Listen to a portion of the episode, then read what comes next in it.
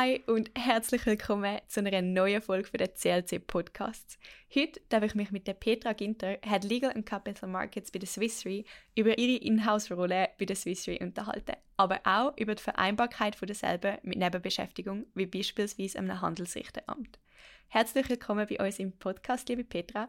Kannst du dich für unsere Zuhörerinnen und Zuhörer kurz vorstellen? Wer bist du? Was machst du?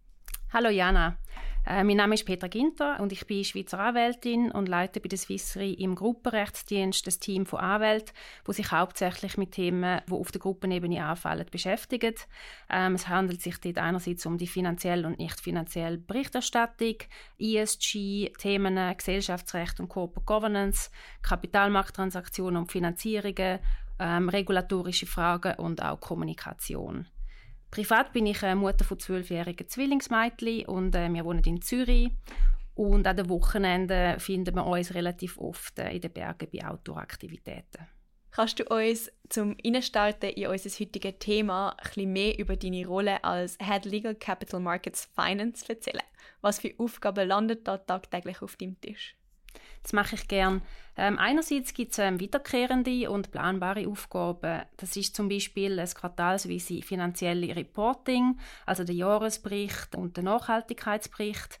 Und dann aber auch zum Beispiel eine Investorenpräsentation, die bei uns einmal im Jahr stattfindet. Dann gibt es natürlich die jährliche GV von der Holding von der Swiss Re. Ähm, auch die, die nimmt ein paar Monate Vorbereitung in Anspruch.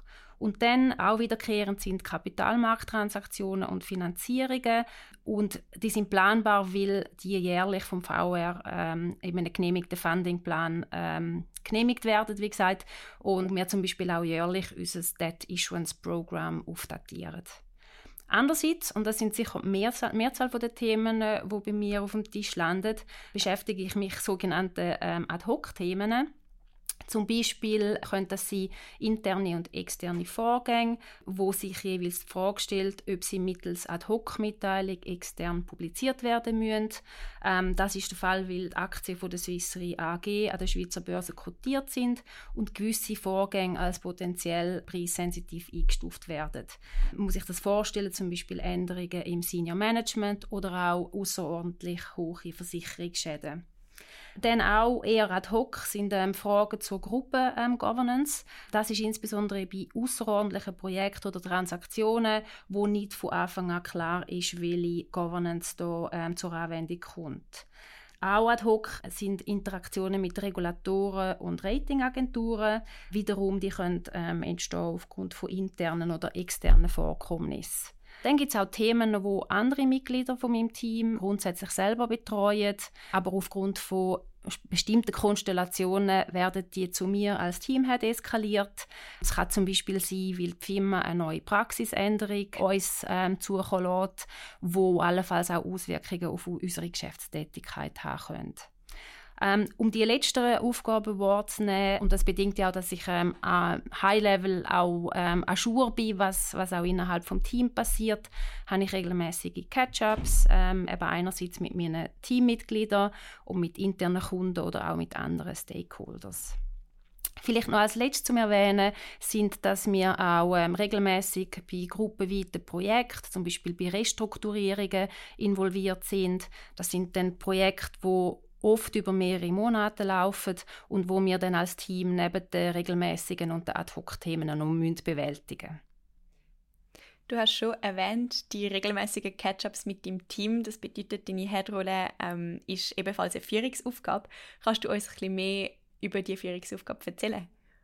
Ja, gern. Also eben, wie gesagt, ich bin irgendwie Teil von Group Legal und ich leite eins von drei Subteams innerhalb von, von dieser Funktion.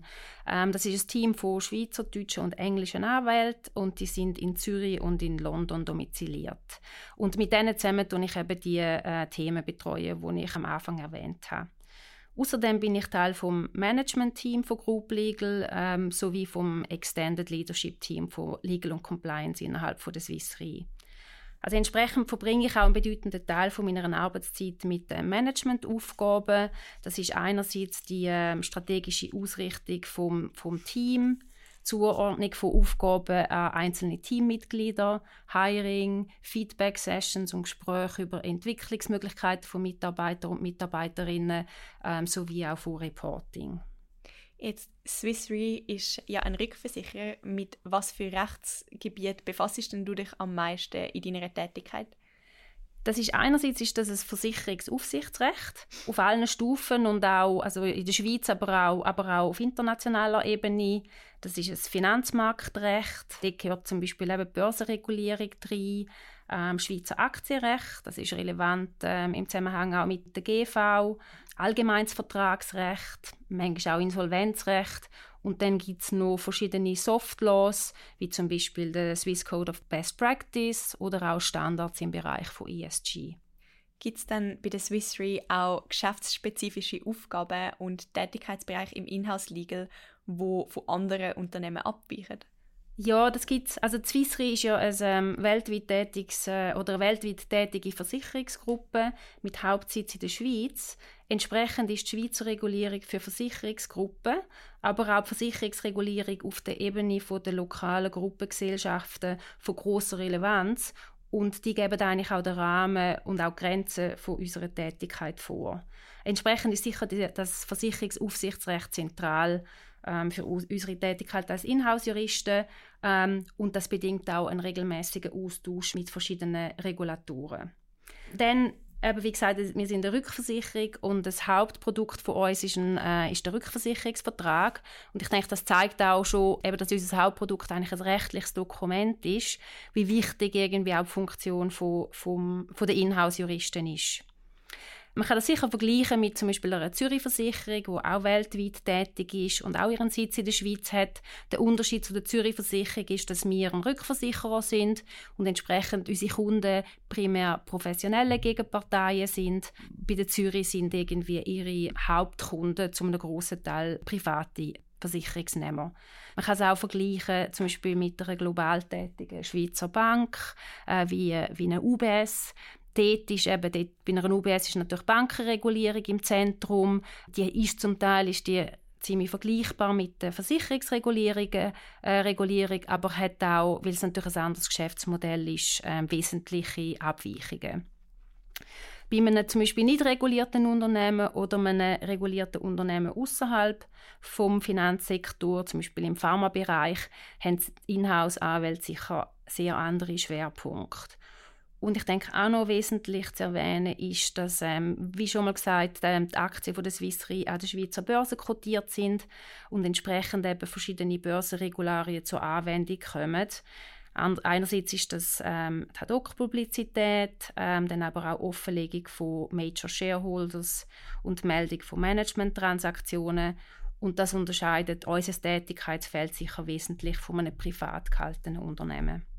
Danke vielmals für die Ausführungen zu der Swiss Re. Mega spannend.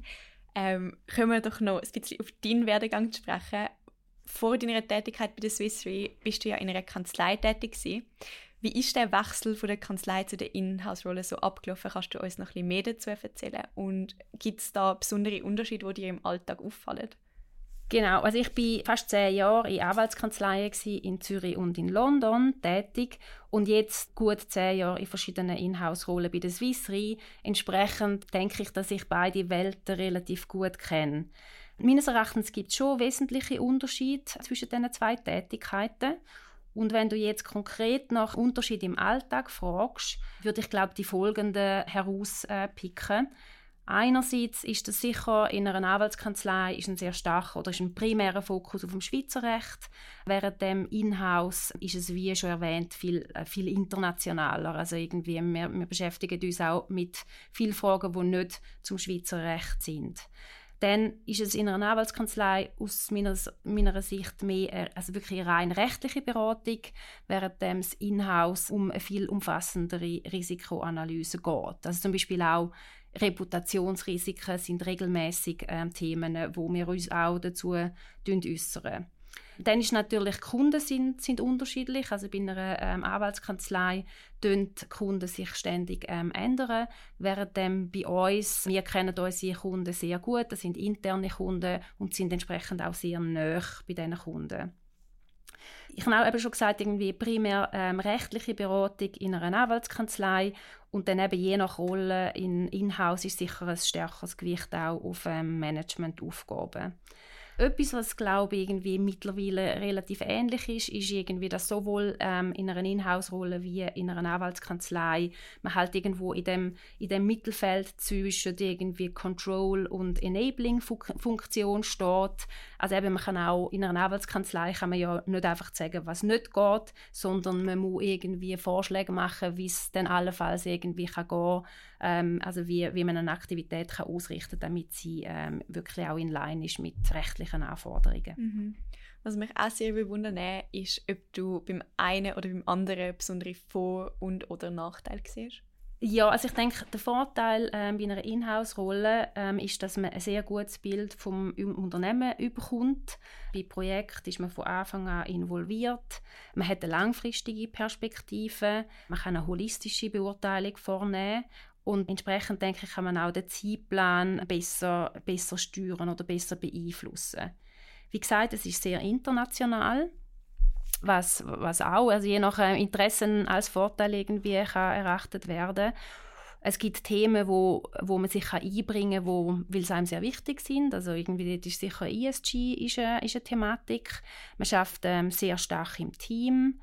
Man hat eben die internen Kunden, wo man, sofern die nicht irgendwie ändern, über mehrere Jahre ähm, eine Kundenbeziehung aufbauen und entsprechend auch großes Vertrauen hat und, und das schafft auch sicher mehr Flexibilität.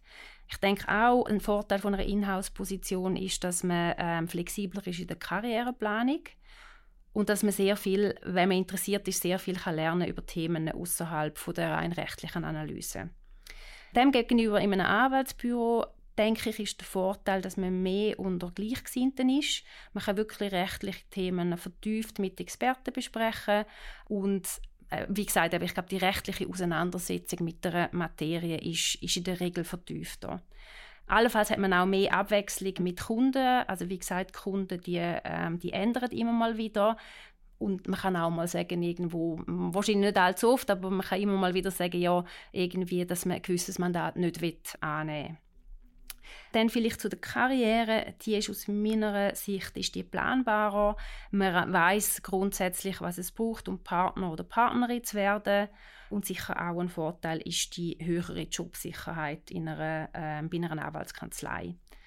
Grundsätzlich würde ich aber noch anfügen, dass ich irgendwie wirklich beide Tätigkeiten sehr spannend finde und dass ähm, viele von meinen Kollegen und Kolleginnen über die Jahre beide Tätigkeiten ausgeführt haben ich glaube für mich selber, dass ich so lange in einer Anwaltskanzlei verbracht habe, hilft mir sehr stark bei der Vergabe äh, und auch bei der Beurteilung von Mandaten an externe Kanzleien.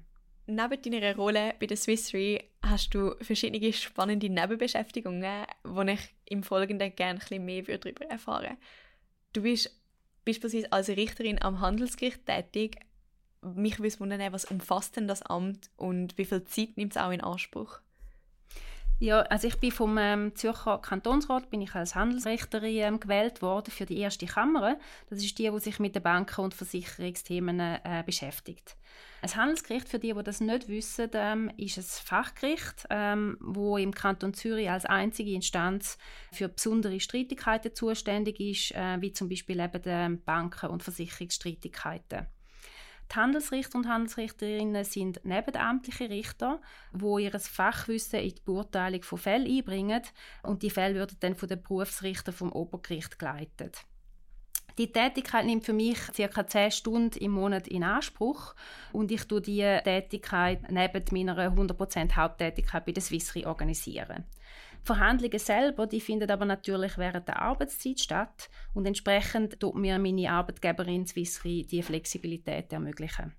Jetzt auch im Hinblick auf die Flexibilität, ist es in jeder Rolle denkbar, so eine Nebenbeschäftigung anzunehmen? Wie schon gesagt, also ich, es, es braucht schon ein bisschen ähm, Flexibilität von der, von der Arbeitgeberin. Aber ich denke, dass für eine Arbeitgeberin, und jetzt rede ich vor allem von einem gewinnstrebenden Unternehmen wie eine Swiss Re, auch ein, ein großer Vorteil ist, wenn ein Mitarbeiter oder Mitarbeiterin so eine Nebentätigkeit ähm, ausführt.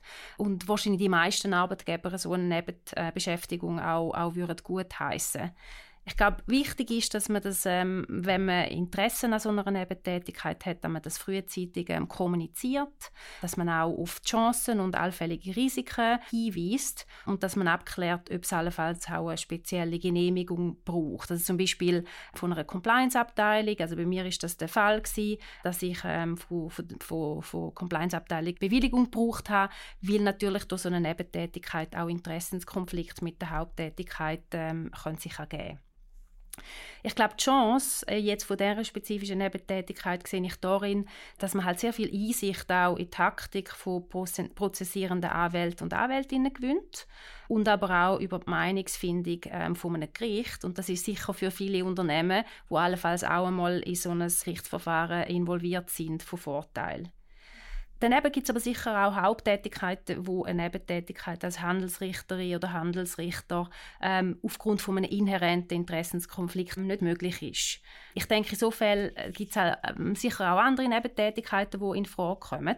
Wie gesagt, bei mir ist das eigentlich nicht das Problem. Ich werde jeweils vor Übernahme von einem bestimmten Fall werde ich ähm, vom Handelsgericht aufgeklärt über äh, Parteien und Parteivertreter und wenn sich ein möglicher Konflikt sollte ergeben oder auch nur der Anschein von einem Konflikt, dann kann ein anderer Handelsrichter oder eine andere Handelsrichterin den, den Fall übernehmen. Neben deinem Amt als Handelsrichterin gehst du ja auch noch andere Nebentätigkeiten nachher. Kannst du uns ein bisschen mehr über die erzählen? Genau, ja, ich habe noch andere Nebentätigkeiten. Einerseits ist das Mitarbeit in der Redaktion vom Kapitalmarkt-Newsletter Kepler. Auch das, denke ich, ist etwas, wo eigentlich für meine Arbeitgeber auch von Vorteil ist, dass ich dort mit einer Gruppe von angesehenen Schweizer Anwälten und Anwältinnen juristische Themen äh, kann behandeln Das, ist, das, das passiert dann informell und, und, und auch kostenlos. Andererseits finde ich es auch äh, für mich persönlich finde ich es, äh, ähm, eine Bereicherung oder sehr hilfreich, weil ich wirklich dann auch bei diesen Themen, die jetzt nicht tagtäglich auf meinem Tisch landen, an Schuhe bleiben kann. Der Zeitaufwand für diese Nebentätigkeit ist, ist relativ gering. Wir haben ab und zu Redaktionssitzungen und manchmal schreibe ich mal noch einen Artikel zum, ähm, im Versicherungsbereich. Wie gesagt, aber alles in allem nimmt das nicht allzu viel Zeit in Anspruch. Bis vor ein paar Jahren bin ich auch noch an der Uni ähm, St. Gallen als Lehrbeauftragte für Privatrecht tätig gewesen. Über diese Tätigkeit habe ich mich halt bezüglich von Themen von allgemeiner Relevanz wie Vertragsrecht und Gesellschaftsrecht können an Schuhe halten. Außerdem ist der aktive Kontakt zu der ähm, Universität natürlich auch aus Rekrutierungsüberlegungen sehr sinnvoll. Die Nebentätigkeit ist aber sehr zeitintensiv gewesen und ich habe die eben, wie, wie gesagt, vor ein paar Jahren, dann, ähm, wo ich die Tätigkeit als Hansrichterin übernommen habe, habe ich die aufgegeben. Schließlich vertrete ich auch noch die Swissri in der Rechtskommission vom Schweizerischen Versicherungsverband SVV diese Tätigkeit ist aber im Vergleich zu den anderen Tätigkeiten, die ich erwähnt habe, anders gelagert im Sinn von, dass ich dort wirklich Swiss Re offiziell in dem Gremium vertrete und auch von der Swiss Re für die Rolle vorgeschlagen worden bin. Die Rolle nimmt entsprechend auch einen wesentlichen Teil von meiner Haupttätigkeit in Anspruch und aus meiner Sicht ist die für die Swiss Re von sehr großer Bedeutung, da man über den Verband und insbesondere auch über die Rechtskommission mit den anderen Vertretern von ähm, Schweizer Versicherungen und Rückversicherungen einen, einen regen Austausch kann pflegen und auch bei der Ausgestaltung von Versicherungsregulierung die Anliegen der Industrie einbringen kann. Du hast es vorhin oder ganz am Anfang schon erwähnt, ähm, neben all deinen Tätigkeiten bist du auch Mami und Familie spielt in deinem Leben eine wichtige Rolle. Wie siehst du das mit der Vereinbarkeit von Beruf und Familie? Also ich, zuerst mal muss ich sagen, ich finde das irgendwie relativ eine schwierige Frage und es gibt sicher nicht ähm, eine allgemeingültige Antwort, weil das ähm, ein sehr äh, ein persönliches Thema natürlich ist. Also für mich ist irgendwie, also unsere, unsere Zwillingsmädchen, die sind jetzt zwölf Jahre alt und zumindest bezüglich der Day-to-Day-Betreuung sind sie aus dem Gröbsten draussen. Allerdings finde ich schon, also es ist sicher so, dass die letzten zwölf Jahre nicht immer einfach sind und schon Zeiten gegeben hat, wo ich ähm, die Doppelrollen auch als belastend wahrgenommen habe hilft auch nicht, dass mein Lebenspartner und der Vater von meinen Kindern ähm, im gleichen Metier bei einer Zürcher Wirtschaftskanzlei tätig ist und entsprechend auch nicht unbedingt einen 9-to-5-Job hat. Für mich persönlich ist aber sicher ein, ein Vorteil gewesen, dass ich mir nicht ständig Vorwürfe gemacht habe, wenn ich irgendwo einmal nicht dabei war. Und wir hatten wirklich immer sehr gute Hilfe gehabt, ähm, in Form von Nannies, Großmutter, Hortkrippen, wo ich immer also wirklich großes Vertrauen zu denen hatte und auch noch, und auch noch jetzt habe. Und, und es ist mir auch klar, wir haben dort auch, auch Glück gehabt mit dieser Betreuung. Ähm, ich würde aber auch sagen, dass es, ähm, und das habe ich auch gelernt irgendwie über die letzten, äh, letzten Jahre, dass es auch Mütter und Väter gibt, die nicht so gut loslassen können. Und ich finde, das, muss man, das muss man respektieren, auch wenn Mütter und Väter einmal ein paar Monate oder auch Jahre weniger oder gar nicht wollen, ähm, arbeiten und ich finde, es ist wichtig, dass man dann denen später auch den Weg für einen Wiedereinstieg ermöglicht. Das ist zum Beispiel etwas, wo ich im anglosächsischen Bereich, wo man das viel mehr sieht, dass ich auch viele von meinen Kolleginnen, äh, zum Beispiel in New York oder in London, die arbeiten auch wirklich einfach mal ein paar Jahre nicht und steigen nachher wieder 100% ein und zum Teil in Bereiche, wo, wo zum Beispiel M&A, wo wirklich nicht irgendwie 9-to-5-Bereich sind. Wichtig ist meines Erachtens auch, dass der Arbeitgeber ähm, ein flexibles Arbeitsmodell offeriert. Und zum Beispiel bei Swiss gibt es schon seit Jahren das Modell Own the Way You Work. Und das hat mir auch sehr geholfen. Trotzdem ist es natürlich schon so, dass ich ähm, viele irgendwie Übungen habe ich ähm, bis spät, spät vor dem Computer verbracht, nachdem meine Kinder schon im Bett sind. Also ein gewisses Durchhaltevermögen braucht man schon, wenn man Karriere und Familie, also wenn man hohe Ansprüche hat bezüglich Karriere und Familie. Entscheidend ist aus meiner Sicht sicher eine offene Kommunikation keine One-Fits-All-Regeln und das Engagement auf beiden Seiten. Aus meiner Sicht gibt es halt immer noch zu viele Berufsabgänge, wo einerseits nicht nötig wären und auch, auch sehr schmerzlich sind. Und ich denke, alle Manager und Managerinnen und auch Partner und Partnerinnen bei einer Anwaltskanzlei haben dort eine grosse Verantwortung, ähm, um nach Lösungen zu suchen, dass man genau so Abgänge verhindern kann. Wir wären jetzt schon bei der abschließenden Frage. Ähm, Danke vielmals auch für deine Offenheit und ähm, für den Einblick. Gibt es denn etwas, wo dir an deinen verschiedenen Rollen und Aufgaben besonders gefällt? Ja, ich denke, also wirklich abschließend, was ich irgendwie probiert habe, ein bisschen irgendwie aufzuzeigen, ist, also was mir am besten gefällt, ist wirklich die Vielfalt, ähm, die ich in meinem Beruf habe. Eben sechs meine Haupttätigkeit, sechs irgendwie die Nebentätigkeiten. Ich bin jetzt jemand, der Routine persönlich nicht so wahnsinnig gern hat ähm, und ich brauche das wirklich ein bisschen die stetige Herausforderung von neuen, neuen Fragestellungen. Und meine letzte Frage von dem Podcast für dich wäre, was für einen Rat du uns Studierenden für unsere Zukunft mit auf den Weg geben würdest? Ja, das mache ich gerne oder ich versuche es zumindest. Also ich glaube, aus meiner Sicht gibt es wirklich ganz verschiedene Möglichkeiten von einer beruflichen Laufbahn im, Be im Bereich Wirtschaftsrecht. Früher ist es vielleicht so gewesen, dass Studenten und Studentinnen mit einem guten Abschluss primär mal in eine große Wirtschaftskanzlei ähm, eintreten sind oder auch irgendwie, wenn sie wollen, mehr Gerichtskarriere ähm, anstreben, ähm, an ein Gericht gegangen sind. Ich glaube, heute ist das anders. Es gibt wirklich sehr viele verschiedene Möglichkeiten und Wege. Also man kann zum Beispiel auch direkt nach einem Uni-Abschluss oder auch nach einem Anwaltspatent in einen, in einen Rechtsdienst eintreten von einem Unternehmen. Ich glaube auch, und das finde ich auch gut, dass das so ist, es ist heute weniger relevant, ob, man, ob ein Karriereverlauf dann geradlinig verläuft oder nicht. Es ist viel wichtiger aus meiner Sicht, dass man egal wo man, wo man, wo man dann tätig ist, dass man sich juristisches Fachwissen und juristisches Denken aneignet als Fundament für, ähm, für den weiteren Karriereweg, auch wenn man dann später vielleicht mal vorwiegende Managementfunktion wahrnehmen will. Ich denke trotzdem, es hilft irgendwie eine solide Ausbildung und, ähm, und wirklich Erfahrung hilft, juristische Probleme selber zu erkennen und zumindest High-Level einschätzen zu können egal ob in einer Anwaltskanzlei oder in einem Unternehmen, ich denke, es ist wichtig, dass man, dass man sich bewusst ist, dass man selber verantwortlich ist für ähm, seine Karriere. Es ist, also zumindest meine Erfahrung ist es nicht so, dass, äh, dass auch mit der Regel die tollen, tollen Möglichkeiten auf dem Silbertablett präsentiert werden. Für mich persönlich hat es sich immer gelohnt, ähm, immer wieder neue Gebiete auszuprobieren, äh, um mir einen grossen Rucksack an Erfahrungen anzueignen und auch über die Schweiz aus ein, ein weitreichendes Beziehungsnetz aufzubauen.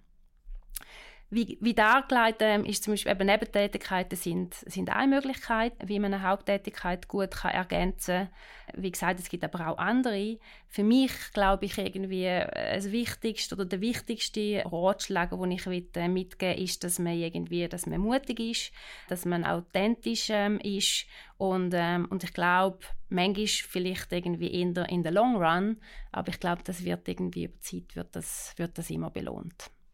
Danke vielmals. Ähm, ich glaube, mit diesen guten Ratschlägen auf unserem Weg schließen wir den Podcast ab. Ähm, ich möchte mich ganz herzlich bei dir für deine Zeit bedanken und ja, schön, dass wir da sein Danke auch vielmals in der Call.